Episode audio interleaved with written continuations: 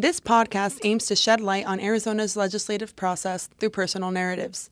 Each episode will highlight a certain step of the bill process, and we will hear from specialists, academics, and legislative members to give us a deeper understanding of the inner workings of government and how you can have your voice heard. Let's go.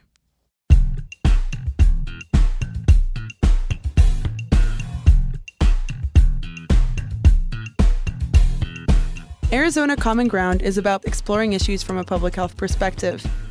While recording and listening to this podcast, I hope to create an environment where we can challenge ourselves to listen intently, think openly, debate intelligently, and care endlessly. So thank you for listening in. Support for AZ Common Ground comes from the Western Region Public Health Training Center at the University of Arizona. When you first walk into a legislative room, it can be quite intimidating to see so many unfamiliar faces. So, to familiarize ourselves with the process and who is involved, we will be speaking with two legislative staff members Cherie, who works as a bipartisan policy analyst, and Democratic Policy Advisor Roxana. Together, they will walk us through who is who in the legislative room. We will explore the documents created for the legislators to best prepare them for voting in committee we will inquire on the fact sheets that are developed for every bill that is created, who makes them, and what research is behind those documents. In addition, we will ask about how specialists and public health professionals can share their expertise with committees. Oh, and quick pop quiz question Do you know how many committees exist in the House and the Senate? And what is a page? Lastly, we will discuss certain terms such as the hopper, dropping bills, and will briefly expand on the life journey of a bill. Let's go. Hi, this is Heather Carter, State Senator from Legislative District 15.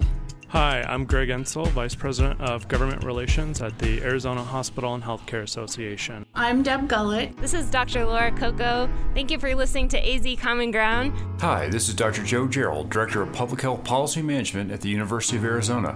Thank you for listening to Arizona Common Ground. I think you have to kind of be prepared and to really make solid arguments about why something would be beneficial.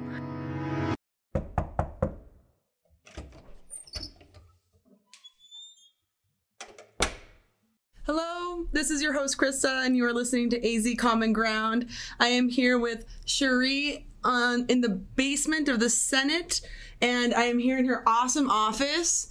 And she, I finally was able to schedule some time with her because things have been so nuts up here, yes. and we are finally here. So thank you, Cherie, for your time. And can you please introduce yourself? Yeah, so I'm Cherie Stone. I am the legislative research analyst for the Senate Health and Human Services Committee.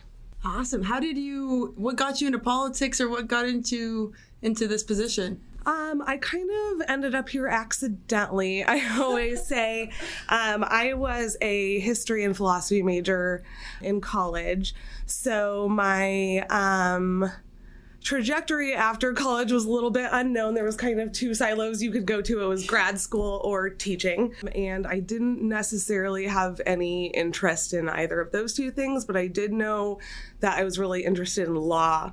Um, but I didn't know what that looked like for me. I didn't really want to be, you know, the typical lawyer screaming in a courtroom. That didn't um, sound very appealing to me, but I really liked the research and writing side of things. And so I was kind of looking for ways to, to see what opportunities um, were out there, what careers were out there that kind of had that sort of thing going. Um, and I actually found um, I was applying, trying to apply to law school in the meantime, also studying for LSATs, wow. and I was looking for things to put on a resume mm-hmm. um, for when I applied to law, law school. Because in my previous life, I was a bartender and waitress, which doesn't necessarily wow wow admissions committee. I also have a background and used to work in the restaurant industry, so I feel like all successful people started somewhere. Yeah, yeah. I think everybody should have to do some sort of service industry work at some point. Um, so I saw an ad in our state press um, at ASU for a page position here um, which you've probably seen the pages in the building. They wear the really stylish uh, navy blazers and khakis and the cool ties. Um, and for our listeners that may not know what pages are, because I don't know if we've gone over that yet. So they're part of the staffing that pretty much makes this all go around. Can you give us more yeah, description? Yeah. So um, the pages um, are an awesome. Uh, portion of our staff here. They're basically kind of the behind the scenes. We always call them like the magic mice or something from like Cinderella, you know, Yeah, yeah, because they they make sure that all of our rooms are set up. They um, help distribute a lot of the documents that need to go around the building. Um, they help you move if you need to. move. They really kind of will do anything and everything you ask them to do, and they're really awesome. And this place wouldn't work without them. So From what I've seen, they are all incredibly kind. They are all extremely professional and just so fast paced, but also flexible. Yes. They're, it's amazing to see Oh, yeah, every single page. we yeah they're they're always a really great group of people and and jenna and joe who run that office do a really great job of of really developing and mentoring those kids it's really cool to see them come in you know really wet behind the ears the first day and by the end you know of, of session they're you know oh i want to come back or you know they they've kind of found some inspiration um, for the future so it's always really awesome to to see them That's how you started. so yeah, that's how I started. Um, and I didn't really have any political background. Um, I remember when I came for my first interview here, I was wondering where John McCain's office was. Um, so I didn't really even know the basic difference between state and federal, um, nor how that worked or what the environment was down here.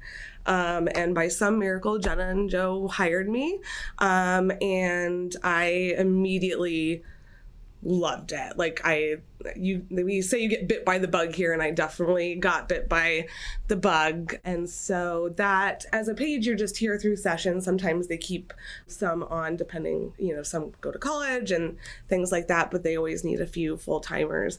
So luckily, they asked me to um, stay on, and I've kind of just made my way um, through that, I started down in research actually as the receptionist.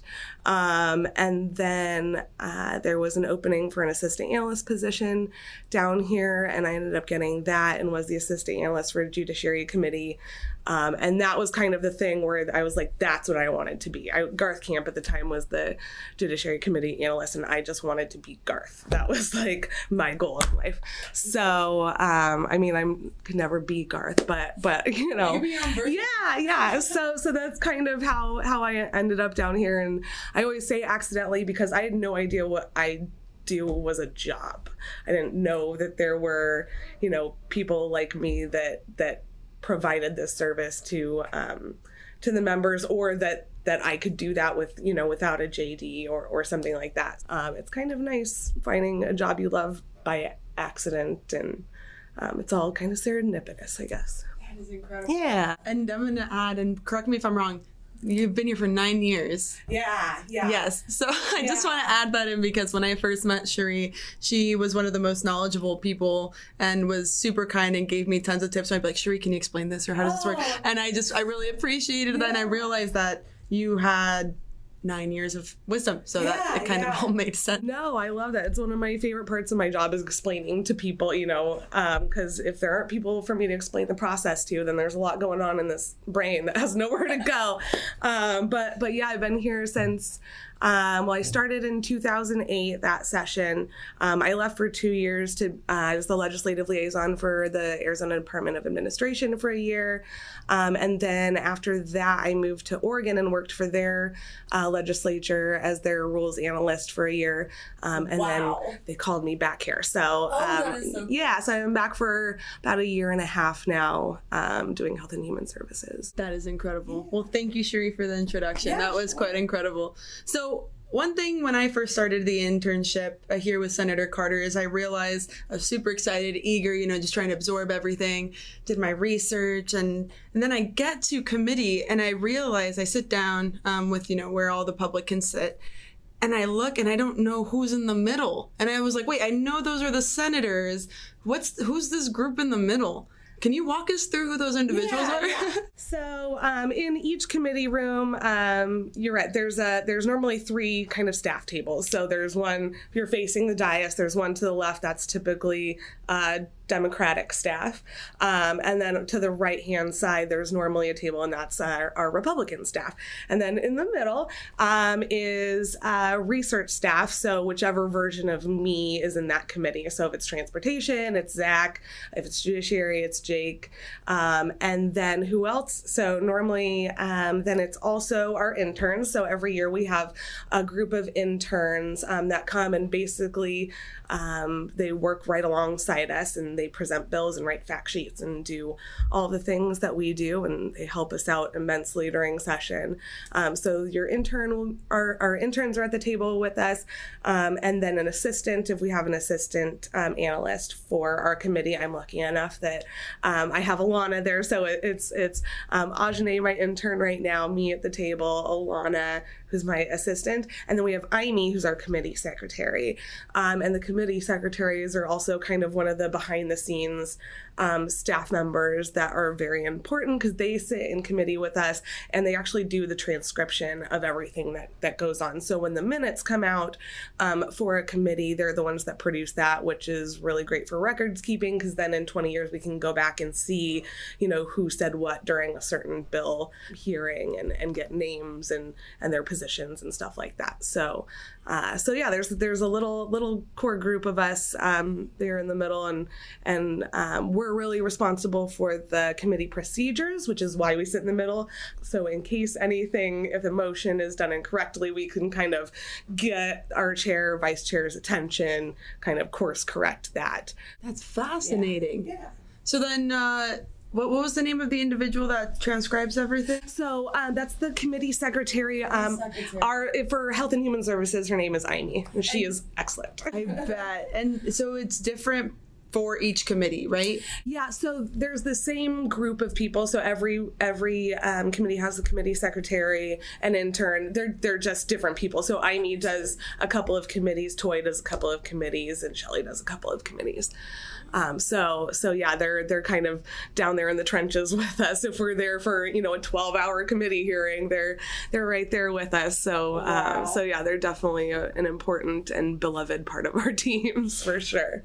So I was trying, that's fascinating. And I am so glad I learned that because, yeah, I was wondering, you know, I'm thinking of those four people and like who reads amendments, what's behind the research. Anyways, let's go back to the committees. So I know there's a Health and Human Services Committee, there's a Rules, there's Agriculture. Can you tell me uh, the one, just shoot off as many committees as you can think of? Yeah. So, uh, so yeah, I have Health and Human Services. We have Judiciary, uh, Commerce. We have the Finance Committee, uh, the Government Committee, Appropriations, where all the money bills go through. Uh, this year we have two Education Committees. So there's just general education, um, and then we have higher education and workforce development, I believe it's called, um, and then we have transportation and public safety, and then we have the two. Uh, committees that Caitlin does. So that's uh, water and agriculture and something in energy, environment and energy. But yeah, so so I think I got most of them. So, to our listeners that were just heard that list, imagine every single one of these committees has that core team, as you mentioned. Mm-hmm. That is incredible. That is a lot of people. You, I'm trying to paint a picture because people don't understand when we're in Tucson or if you're not here at the Capitol, you kind of don't understand how things run. You know, you're always wondering, well, how do people keep up with bills? Like, how can they read all this? And it's like, well, they have this amazing staff that does fact sheets and they brief them. Yeah, yeah, we really are um, support staff, and it's kind of a thing where a lot of people I think don't know about us. I mean, we're down in the basement. We kind of, you know, you just see us when we present bills and things like that, and it's there's sort of this part of, well, if you don't know who we are, it almost means we're doing our job right because we are supposed to kind of be, you know, behind the scenes, um, particularly because we are nonpartisan staff, and so you know we're really just there to to give the facts, say what the bills do, stand for any questions, and really just to be there to support um, the committee and all of our members when they're making a decision about a bill. Yes, and I was fascinated uh, the first time I saw you guys reading those bills, and it, it really is. You know, you just give the facts. If you have questions, like the language, you guys are just super professional. So I, I, I'm, I was very impressed. Thank you. Can you talk to our our listeners about how you address the committee and and what is the name of that those rules? The way you address committee? Oh, so well, we have uh, we have Robert's Rules of Procedure, and then we also have our our internal, just like Senate rules. But all of those dictate, um, and really, um, well, there's I guess another layer of that is just parliamentary procedure as well, um, and all of those kind of dictate how you interact um, in any given committee hearing or meeting. Um, and those same rules apply to me as they do to the general public as well. So we're all under the same, you know, set of, set of rules when we're when we're in committee. The first, I guess, kind of thing that people notice about when they come to committee is that there's a lot of Madam Chair, Mr. Chair, back and forth there. That can kind of get confusing, but it's also a really important part of those rules because it helps to um, kind of keep everybody organized and to ensure that um, the chairman, since they're the person who really is in control of the room and kind of what's being said, that everything is kind of approved uh, essentially by them. So when you uh, kind of say, even when I get up and present a bill, I say, Madam Chair and members, um, and then I kind of go go into my spiel about the bill. But if my chair wanted me to, they could stop me right there and say, no, I don't want you to present that bill. So um, it kind of keeps everybody also, I think, from assuming, um, you know, that uh, that what they're saying is kind of what the chair wants to be going on, whether or not that be a bill presentation or um, whether or not somebody might be kind of giving a very lengthy and belabored uh, testimonial at the podium. So, so yeah. So when we're talking about the introduction, and I want to add this because I am so glad you brought it up. When you do come, if you do come and give testimonial, everything goes through the chair. As she mentioned, it's a way of keeping the kind of coordination and making sure the system flows and giving the opportunity for people to speak. And so there's a reason that this system exists. Yeah, and so, absolutely. can you about Robert's rule? So you address, and the way to think about it is everything goes to the chair. So if you want to say something to maybe another member, you say Madam Chair, and then you either say the name of the representative or the senator that you want to speak to. Yeah, yeah. Um, and there's not really, I mean, there's a couple different ways you could, you know, say Madam Chair and members, Madam Chair, and addresses specific um, senator if you want to. Some people get flustered up there when it comes to like specifying names because sometimes it's the first time, you know, you might be seeing this person. You want to make sure you pronounce their last name right or something. So a lot of people just default to senator. Um, it- is that bad or is that okay? no, I, I think it's perfectly fine. I think better safe than sorry. Um, as somebody who gets their name mispronounced all of the time, you know, I definitely understand, um, you know, people kind of being a little bit wary and not, you know, again, not kind of like assuming that um, somebody's name might be pronounced a particular way.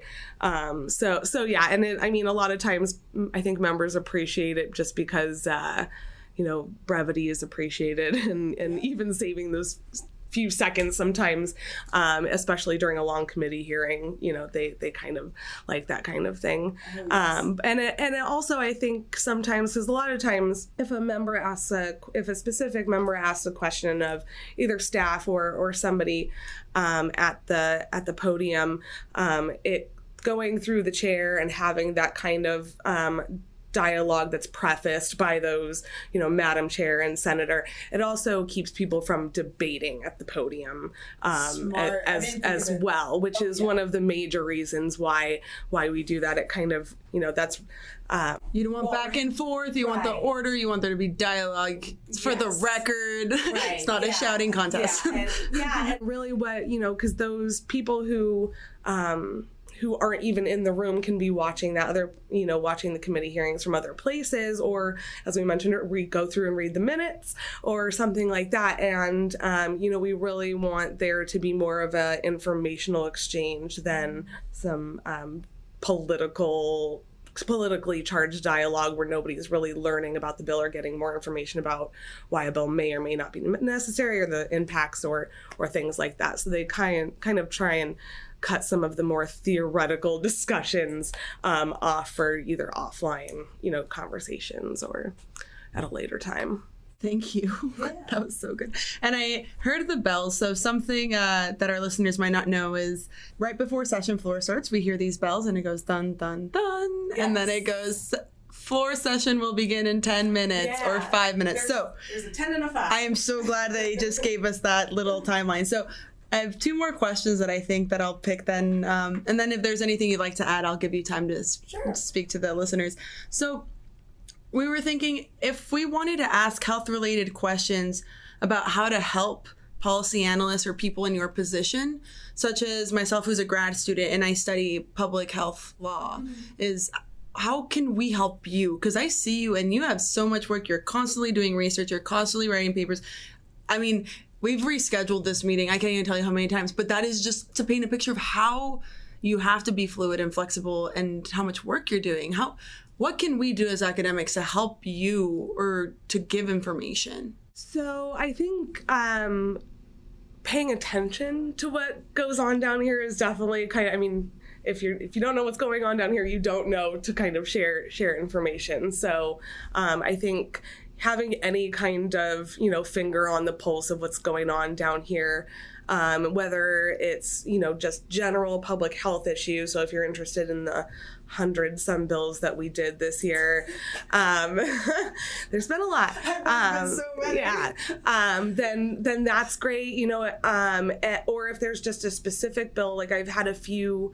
Um, I normally have a few college students every year reach out to me um, that that ask, you know, can I give you more information about this? I'm researching this right now, or you know, that really are interested in a particular issue and they kind of want to get looped into to um, kind of almost the stakeholder group, um, which is you know kind of the group of industry people or interested parties who convene meetings to sort of develop um, and work on legislation throughout um, sessions. So um, a lot of times I have um, people asking me how can I, you know, get into that group. I want to be there, and um, a lot of times things like that, especially in the public health space, those are absolutely open, you know, groups where we do want, you know, input from from anybody interested. So um, it's always nice to hear when um, you know people finally realize like oh that's that's an open door and I can um, you know I can participate as well. I think learning how to to track bills, learning who you know staff is, and having that kind of you know awareness too really helps. Um, even if there's something that uh, if you're researching something particular and we might not need information about it at that given time you know, a year or two down the road, there might be a bill that fits right into what you called me about, and I will remember you know so and so called me and and most likely reach out to them because you know we're while we are research staff we're we don't do originating research. Everything that i'm looking up is you know current law case law comparative analysis of what's going on in all of the other states. So when we get into the real technical side of some of the public health things um, especially in, in the medical world you know i really rely on experts um, researchers um, who are actually out in the field because I don't have that experience um, to kind of show me what that world looks like. Um, Interesting. Yeah. Do you guys have any partnerships with like colleges or? Not necessarily um, particular to research staff. Normally, um, a lot of the partnerships for for research opportunities and kind of that information sharing go on at the agency level. Okay. So I'm sure DHS and sometimes we, you know, uh, write a lot of bills that were, have reporting requirements and things like that. And a lot of times, like DHS will partner with ASU or U of A or um, whatever kind of other foundations might be out there that are cultivating that data, um, and and they'll you know no, there's no reason to reinvent the wheel. Somebody else is already out there you know been has been gathering and doing the analysis. And so they really try and um, try and find those opportunities to use what what work is already out there before they just start doing something new. And then at the same time then you're making those connections and communication throughout the industry um, as well. So piggybacking on the efforts that already exist. Yeah, yeah, yeah that's absolutely. smart instead of starting from zero. Um, what our last question. So back to the people and how we can kind of interact with you guys. How important are infographics and fact sheets? For example, I was working on the telemedicine bill, and luckily it passed. I'm, yeah. I'm my hands are up because I'm super excited. um, and uh, but I created uh, infographics and fact sheets. Do I heard? I know we could share them with our senators and with our representatives. Is there any way to get that to you guys? Yeah, absolutely. Um, so I well, I'll give you my card. Yeah. but you can um, if you you can just call down here and I don't know if you want to give the phone number. no, no, we won't put on the podcast. We'll add in the link if you uh, really want to. Yeah, you can always um, just contact research staff, let them know, you know, you can just say a general subject matter. They'll get you they'll get you to which one of us is is relevant. Um, and you can just email them over and those always help too even if it's it's just like a, a, jumping off point for me to do my research. If somebody's giving me, you know, a really great infographic, it'll kind of point me in the direction um, or help me kind of understand how I might need to shape um, like a summary narrative to get other people who know nothing about a particular subject matter up to speed so that they can then understand the implications of a bill. Oh, yeah. And definitely, if you are going to do something like that, add in your sources and full citations. And the reason I say that is for everyone from the undergrad to the graduate level, because that is the way that we can help not just informed, but I mean, I'm telling you, Cherie has so much work. If we really want to give them the right information and at least open the door, and be like, hey, have you heard about this study or about this better practice or this program that did fantastic? Like, put in your citations. Absolutely. It, well, and we use those citations now too, um, especially because we're kind of catching up to technology here now. And now, if you um, see our fact sheets online, uh, when we cite a piece of statute or a study or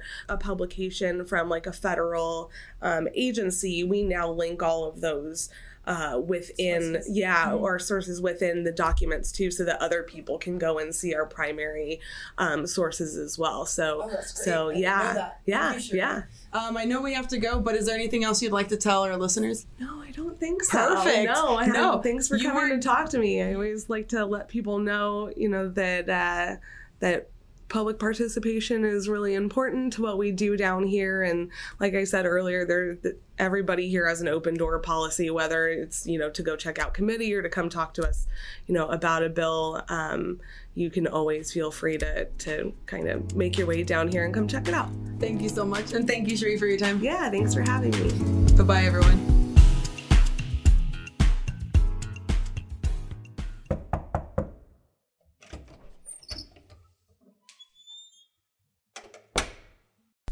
Hi, everyone. My name is Krista, and I'm your host for AZ Common Ground. Thanks for tuning in. Today, we are recording from the Senate basement. Um, and I have never been here before. And I'm here with Roxana, who's a policy advisor. And thank you, Roxana, for your time. Um, I'd like to you know, talk about behind the scenes and give a behind the scenes look on the process of a bill and your perspective on actually being staff. So, okay. can you uh, introduce yourself? Sure. Um, so, thanks, Krista, for coming in and uh, speaking to me. So, my name is Roxana Pitonis. I am a policy advisor for the Democratic Caucus here in the Arizona Senate. Um, I specifically staff the two education committees that we currently have, as well as a commerce committee here in the Senate. But I'm so happy to have you here happy to answer any questions about behind the scenes of the legislature. Um, but yeah. Thank you. Yeah, when I walked in, actually, you have it right here. This huge, it's like a twice the size of a Bible, and it's an education code. And I was so fascinated when I walk in. I'm like books everywhere, yeah, so that's yeah. fascinating. Thank you for your time. So, can you share your story on how you became a policy advisor? Yeah, so um, not too long ago, I was uh, doing my undergraduate at Arizona State University at the Tempe campus. So I focused, or my major was uh, political science, and I minored in Spanish literature. So I've always just kind of had an interest in government. Uh, growing up, my family and I would uh, go to Mexico very often, so I was always like intrigued about how governments function and how they work together. Um, so that kind of drew me to um, political science when I was in college. And in my time while I was doing my major, I did a lot of internships. One of those internships was actually during my sophomore year in college. I did uh, something that's called the PAGE program. The PAGE program, you they're pretty. I think pages are still in existence uh, down in Congress, um, but at the state level, we have a PAGE program here, uh, where it's typically college students um, doing an internship here at the state legislature, and they're kind of what help the legislature run. So they mm-hmm. move laptops, they provide coffee and drinks for meetings, um, they guide people that are here that's their first time, they're not sure where to go. So the le- the pages are kind of they're doing all of this work behind the scenes um, to really just help the building keep moving. Um, so I participated in that program and that was my first exposure to the legislature. Like literally my interview day was the day that i stepped foot in the at the legislature. I just found it just uh, amazing really. Um, having never been here having never experienced this it was really a, an eye-opening experience even from that page perspective. Um, and so during that internship i found out that there was uh, something called the legislative uh, internship um, which is a little bit different than the PAGE program. As legislative interns, you're kind of working side by side with a policy analyst, um, and you're basically doing the work of a pol- policy analyst at the intern level. Mm. So you're learning how to read legislation, you're learning how to analyze it, and also how to communicate all of all of that to other people. Um, and so after my PAGE program, um, the following year, I applied for that internship because I, I knew that I wanted to stick around. Mm-hmm. Um, so again, it's a it's a very competitive program, but luckily I, I got into the internship program um, my internship was actually over across the across the courtyard over in the house mm-hmm. and i interned for a partisan staff which is the democratic the house democratic staff so um, i guess for background for your listeners mm-hmm. Here at the legislature in both chambers we have a, a, majority staff which is the republican staff and then we have a nonpartisan staff that staffs all members of the body. Um, and then we have your minority staff which uh, staffs the democratic members of the body. So members can get all the information via their staffs basically. Whoa. yeah. Wait that, i'm so glad you tapped into that because that was one of my questions. So i was like are there different policy advisors and different policy analysts yes per party and then i didn't know there was just a partisan that was yeah. all encompassing yeah yeah. So actually i'm part of the partisan staff for the democratic side. Um, and then we have our nonpartisan research staff and then we have our republican um, policy staff. Wow. um, so i got to intern on the democratic side on the house side. Um, i was still in college at the time but it was kind of that experience that solidified my interest in it. I had never felt so passionate about something. Granted, I was still in college, and so this was, again, just something new. But the ability to read, understand legislation, and also interact with stakeholders and interact with policymakers and decision makers at the end of the day um, was just something that really piqued my interest and piqued my passion. So I, I knew that I wanted to kind of stay in this field. So after, go ahead. May I add something? Yeah. I, I when I walked in, I did. I want to just tell the listeners that you got a, an award from the Arizona House of Representatives. I'm looking at a certificate that you actually received for being an outstanding staff person. So yeah. this passion that you had at the university really paid off. And then I walk in and I, I met Roxana and she agreed to interview and talk with me. And and I walk in and they're like, "Well, this is her office. This beautiful office. you're all in, literally." No, you're you're you're too complimentary. No. Um, after college, I applied for a few positions just like this, or um, some on research staff. Mm-hmm. Didn't get them. Didn't have enough experience at the time. A position opened up in uh, the Senate minority staff and I had actually applied for this this staff previously, didn't get it, applied again, and it was just my time to to get yes. the job. And so luckily, luckily I I got the job, and I've been here now for this will be my third session on this staff. So that's kind of how I got here. Wow. Yeah. And tell me about your role. What what do you do as a policy advisor? Yeah. So as a policy advisor, so I mentioned I specifically work for uh, the Minority Caucus here in the Senate, um, and we're we are a staff of I want to say it's about eight people now. Um, we have our chief of staff and then we have our policy advisors, and so each policy advisor handles a specific committee. So I mentioned I handle the two education committees here as well as the commerce uh, committee here. So our role is really to uh, be able to prepare our members uh, with the best information before they vote on any piece of legislation. And so basically, what our role is, and with the help of our interns as well, we analyze legislation, read kind of the minutiae details of, of bills that the committees are hearing. Mm-hmm. And one thing that is unique to our role that is something that uh, research staff doesn't necessarily do is we have the ability to interact and engage with stakeholders. So, one of my primary jobs is to communicate with stakeholders on specific legislation and basically ask them how does this impact you? Are you in favor? Are you opposed? Um, are you working with the sponsor to change it so that you can be in a neutral position. Um, and so, all of that information we take um, and we communicate that to our members on a weekly basis before committee. as the bill is moving to the floor, um, we prepare them to make the best, to make their most, to make the most educated vote that they can. And do you create fact sheets for every single bill? Sort of. Well, I mean, in that committee, Yeah, right? Because yeah. that'd be impossible to do. I mean, so of the bills, so you divvy right. it up by committee. That makes sense. Yeah. And thankfully, our fact sheets are not uh, posted online like research is, but we do create a sort of a briefing document that the members get before committee, and we'll run through that before they vote.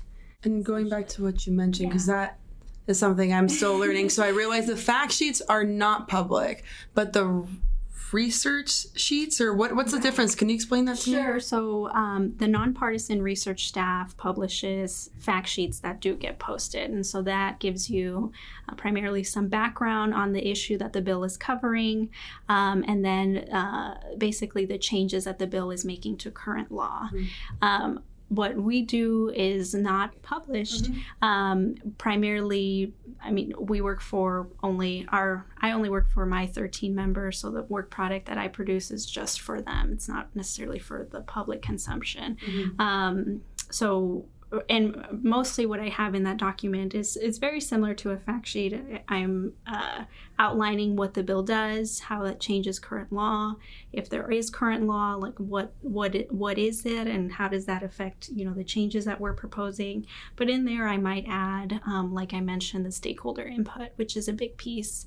Um, Huge. That is so cool. I did not know you guys did that. yeah, yeah. I think I think that is really what distinguishes our job from the nonpartisan research is that we are able to reach out to those stakeholders and gauge where there are on some issues. Yeah. Sorry, I'm, I'm I love that. and I'm gonna go back to the the fact sheets, and I'm gonna try to get it right when I see the fact sheets, and then when is the research? What is what's the term? Yeah, so that's that's a fact sheet that the that nonpartisan research puts out. Yes. Got it. yeah.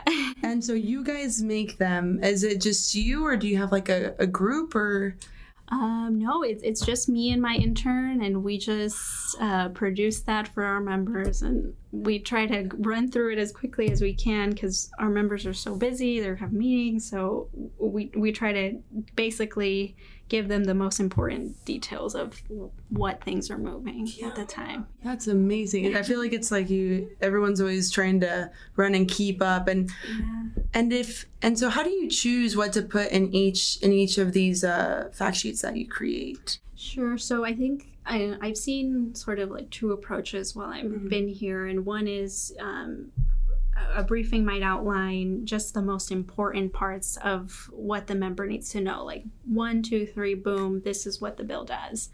The approach that I that I most often do is I put all of the information before the members. So, um, the idea behind that is I would feel better as if they had all of the information rather than missing some information. So when I'm verbally explaining, I might just highlight, you know, three to four points. Here are the key details. Here's who hates it. Here's who likes it. Um, here's what we've heard about it. Um, Here's to what what to watch out for. Be ready for this. yeah, I know that makes sense. So like if if the member has time to read the entire document, they can. But during that meeting time we have with them, um, I'm usually just going through highlights. Yeah. Yeah. Yeah. Can you just a quick overview, and it doesn't have to be exact, but how many bills have gone through those three committees that you're seeing? I should have been prepared to answer that No, question. no, no, just just a random number. Yeah, Is it like more than um, twenty? Oh, for sure.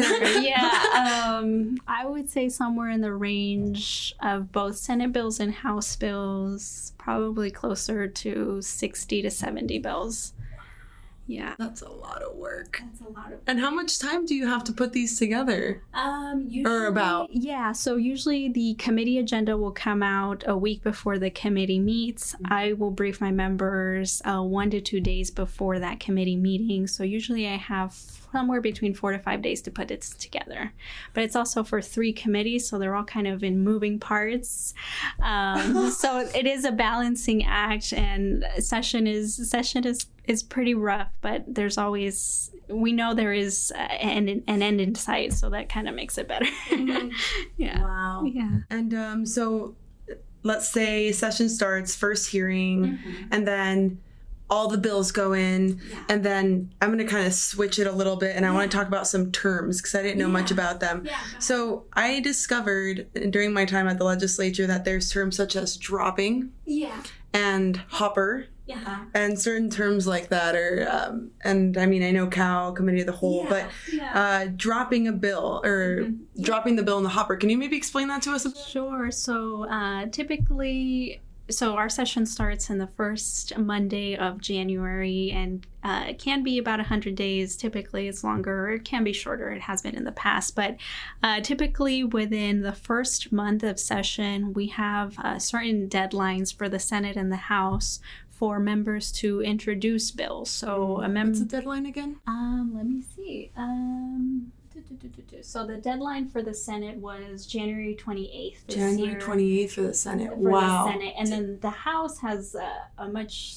a more extended deadline. I believe theirs is February 11th. february 11th, 11th, yeah. wow Yeah. So basically, dropping it in the hopper means the member has to have what we call an intro set, which is something that we get from Legislative Council.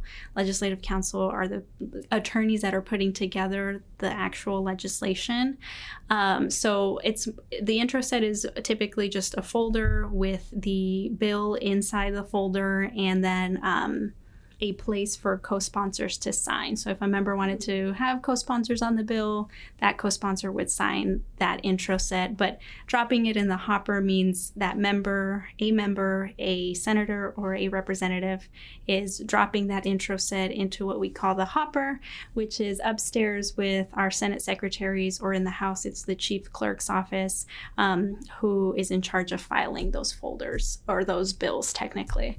Um, so that's what dropping it in the hopper is. It's it's kind of this term. The House actually has an actual like frog in their not a real frog. It's Yeah, just yeah, like yeah. A, a thing that makes a frog noise. it makes noise the senate has i, I actually got to Oh, look really? i took a picture of it and it's this huge frog it doesn't make noise though yeah. but i was very interested and so that's the intro set and so does that mean the language is already drafted for the bill Yes. Yeah. So typically, the member will have likely um, have worked in the interim or in the fall on this piece of legislation that they work with staff, and then we work with our legislative council to be to basically take an idea into a bill form, and then by January 11th, they have something to drop into that hopper. And when do um, when can people start working with or when can legislators start working with the legal counsel Um, typically, at any point in time, they are available to us. Um, the requests usually start flowing around the fall, so that's usually when we're working more with them. But it, it could be at any point, really. The fall being before session starts. Okay, I just want to remind Correct. everyone that's listening because I we've mentioned it a few times, but it's very important that if you have an issue that you're very passionate about Mm-hmm. and you do want to, uh, you know, work with a legislator to get them to sponsor what would be your bill, you need you have to work before session starts because if you come during session, you're already too late. Yes. So, as Roxana mentioned, all that work gets done in fall. Yes. So that's months before January. Yes. Awesome. yes, yeah. Thank you for for explaining that to me. That was very interesting. And um, so you don't draft the legislation because that was actually one of my questions. So legal counsel does that before. Typically, um, we try to basically outline as much as we can of what we want in the bill for Ledge Council just to make their job easier, also so that there's clarity in our request. Um, but all of the legalese and all of the legal terms, um, we can attempt to do as much as we can, but at the end of the day, it's Ledge Council putting all of it together technically. That's their specialty. yeah, that makes sense. yes, You need the yeah, language. yeah. And I'm sure they're all well versed in rules and and then by rules I mean the there's a committee of rules which um, every bill has to pass through. So they are very well versed with the type of language that has to be outlined. Oh, that's so cool. I didn't know that. And um, so you mentioned there are different analysts for for each committees, and so I'm guessing there's different fact sheets for Democrats and Republicans. Um, so the, what uh, what the nonpartisan research staff puts out is for everyone's consumption, um, and then I don't know if if uh, majority staff does like a briefing document, they I assume they might, but yeah, I don't know. No, I, I didn't know Yeah, either. That's I'm I'm so glad because I was thinking, how is it possible that these legislators can, you know, because there's so much. I was like, there's no way they read every single bill. Like I, there's it's just physically impossible. Right, right, and so I'm starting to realize that oh, they get fact sheets, they get briefed. You know, you have your stakeholder groups. There's been a lot of work that's been done Mm-hmm. beforehand, so they, um, so they have an idea. Um, and so, if someone like myself, you know, is a graduate student that focuses on public health policy, um, how do you see an opportunity for us to share information and statistics, or how can we get involved and help you guys? Absolutely. I think um, communicating with your legislator is important. It's key, making sure that they know that you are a resource to them. Um, you know, meeting with them, exchanging emails, having a phone call. Sometimes that can be difficult during a busy time like session. But even in the off season, you know, members are still active. They're still here. They're still working on those issues. Um, so I would say communicating with them about. Um, about the resources that you can provide certainly as as institutions of higher education i know that even myself sometimes we, when we have issues um, i might just do a google search and obviously uh, i i I will use information from an accredited university as and cite that. Um, so certainly making those documents or that information available or easily accessible is helpful. Um, I know in my conversations with our nonpartisan research staff, they certainly look at. Um, information that federal agencies put out.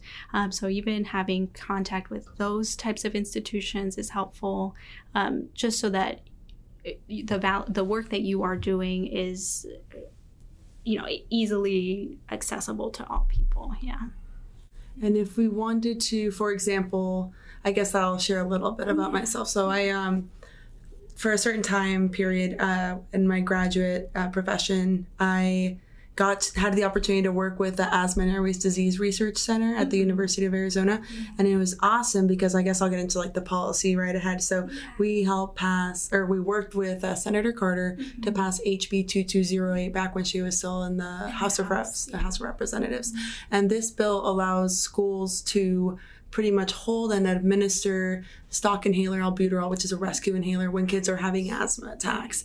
And it's kind of, you know, there's so many bills that sometimes seem like no brainers. Mm-hmm. And we're like, why aren't we doing this? Like, we're going to save so much money. Kids only have two options 911 or parents. You know, we need to help, you know, educators and those nurses to give them that option.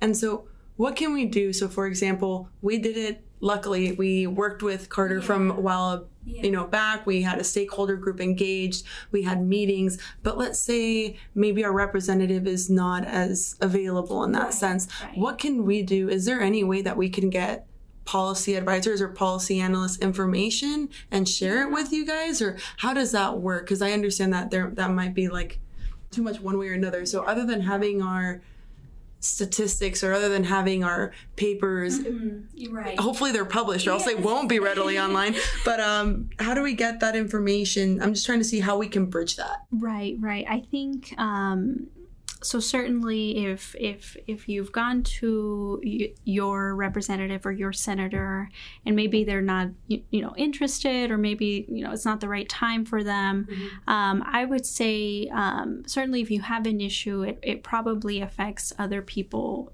other institutions or other entities. So I would say um, connecting with stakeholders that might have an opinion on what you're trying to do.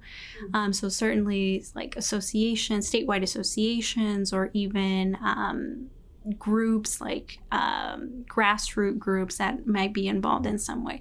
So I would say reach out to them as well because they might have, um, you know, an insight on which legislator is interested in this issue or something like that. Um, certainly, reaching out to um, a staff on the partisan side might be helpful, only because, I mean, we do get those requests from organizations who say, hey, we have this great idea. Um, how can we get it implemented basically um, and we might be able we as staff might be able to point them out to legislators in our caucus that are that have an interest in that area. Or that you know have constituents that have raised those issues and cer- certainly they would take interest in that. And sometimes you know even in those meetings with our members with our, our senators they might tell you um, you know i may not be the best person to carry your idea to get it passed but i can put you in contact with this other senator who might be able to you know take that issue on and carry it forward. Um, so i think just kind of seeing your network um, seeing which organizations or groups or constituents also have an interest in that same issue is helpful as well. I really like how you mentioned that because in the beginning of our meeting you mentioned that you get to work with stakeholder groups and and we mentioned the importance of being and I like how you not only mentioned being part of a larger maybe ALA American Lung Association mm-hmm. or you know American Diabetes Association since we're talking about health or American Cancer Association that's like higher you know uh, more upper level that we're talking about. Mm-hmm. But I also enjoy you said grassroots. And there's a lot of grassroots initiatives and a lot of great organizations that exist in Arizona.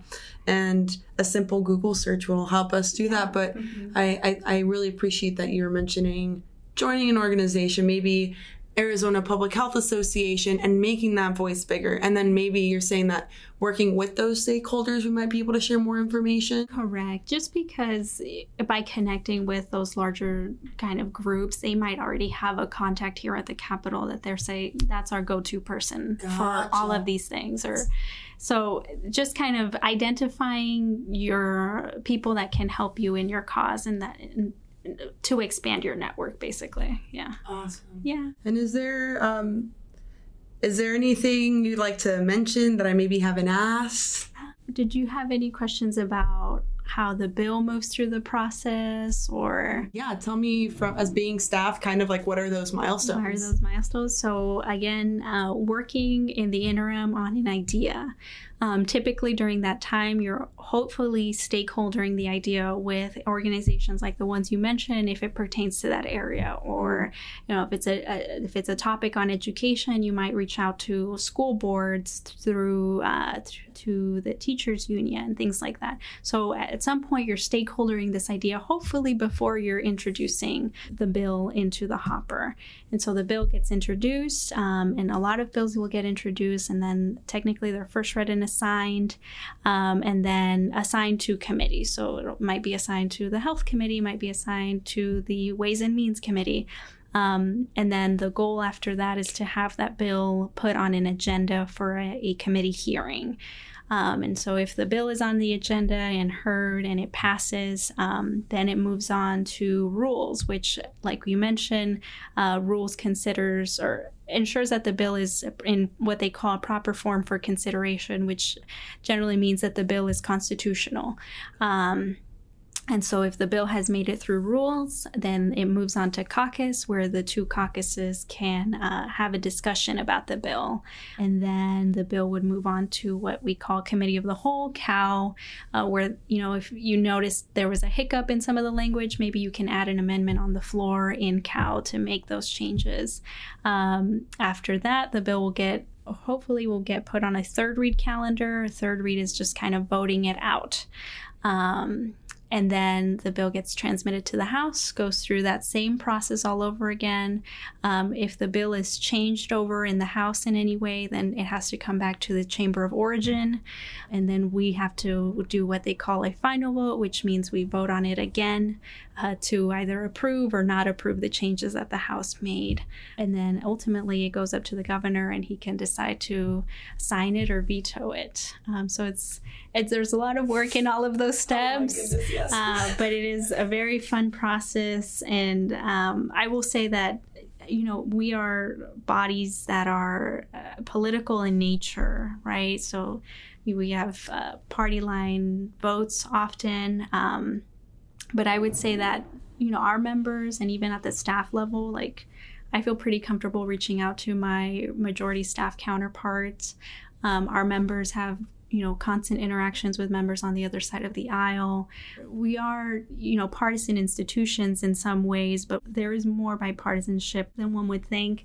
Um, so there are opportunities for that. So I, I would just say that. I'm so glad you said that because that's very true and it seems that uh, and having been here i, I want to use myself as a case study showing that there are a lot of people that do you know it doesn't matter what party or you're like hey i know this is something you're interested come join the stakeholder yes. meeting yes. or hey i know this you'd be interested in this bill do you want to co-sponsor it you know? Right, and so there is a lot uh, it doesn't make it to the media but it exists and we need to build on that. Yes, and so i'm gonna take this back. I'm gonna tell my colleagues that they need to get their papers published. That way they can that way they can be easily accessible. And thank you so much for for your time. And if the I, I, I, greatly appreciate it, Roxana. Mm-hmm. Absolutely. Anytime you have questions or you know someone that might have a question, feel free to reach out. I'm happy to help in any way I can. Thank you, Roxana. Have a good one.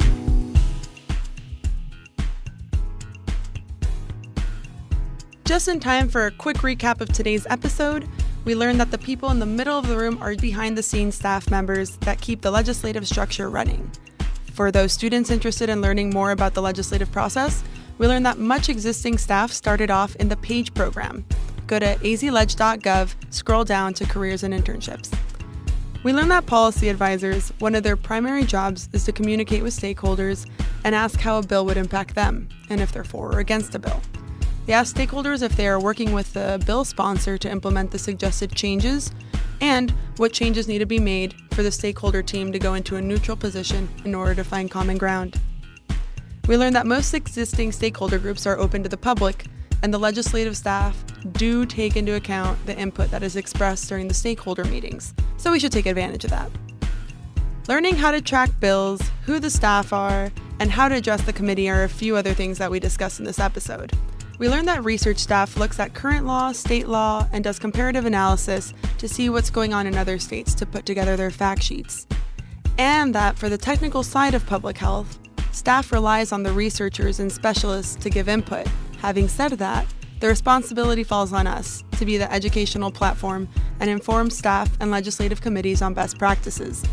So, make sure to sign up at the Request to Speak system and begin networking.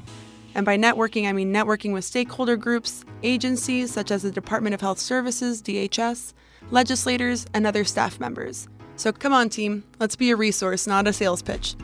See you next time.